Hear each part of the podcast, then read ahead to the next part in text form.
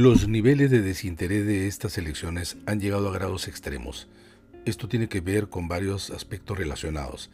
En primer lugar, un proceso electoral después del del 2021 encuentra a un electorado cansado, con representantes elegidos que desde el primer mes fueron reprobados por una ciudadanía tantas veces desengañada, decepcionada y a su vez sin expectativa de que las cosas cambien para mejor. A eso hay que agregar la prohibición de la reelección de autoridades regionales y locales instauradas en 2014, cuyos efectos perniciosos ya lo vemos desde la elección anterior. Las buenas autoridades deben dejar sus cargos a los cuatro años, abriendo las puertas a una larga fila de políticos inexpertos con débiles o interesados relaciones con los partidos o movimientos regionales.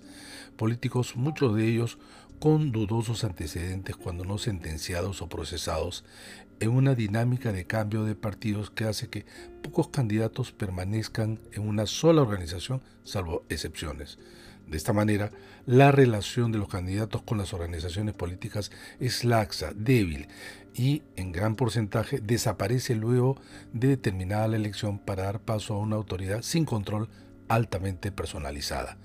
En términos de la campaña electoral a nivel municipal, este es ahora básicamente territorial, pues a partir de este proceso los partidos no pueden comprar espacios en medios de comunicación. La franja electoral que ofrece el Estado solo financia los que compiten a nivel regional. Es decir, los candidatos deben de desarrollar todos sus esfuerzos con recursos privados, que los hace vulnerables ante los que financian campañas para beneficios, en muchos casos mercantilistas o mafiosos.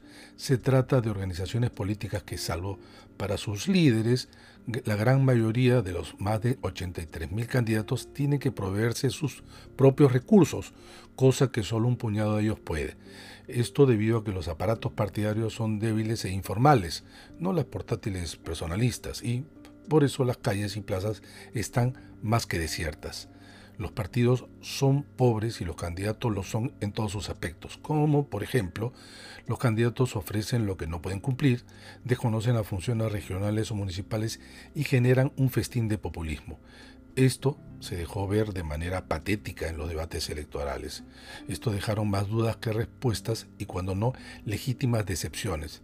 Y si extendemos la mirada a las campañas en redes sociales, hay una tendencia de los candidatos a tratar a los electores como débiles mentales. El único programa que se muestra es el programa de la generalidad o la demagogia.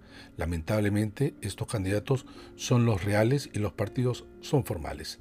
Sin embargo, nuestras próximas autoridades regionales y municipales, cerca de 2.000, lo serán en espacios de poder con serios problemas. Nuestro territorio, con gobiernos regionales, municipales, provinciales y distritales, con funciones y competencias mal establecidas y con autonomías, autonomías que dificultan cualquier gobierno medianamente razonable en el que a las diferencias económicas y sociales se agrega las de Lima y el resto del país.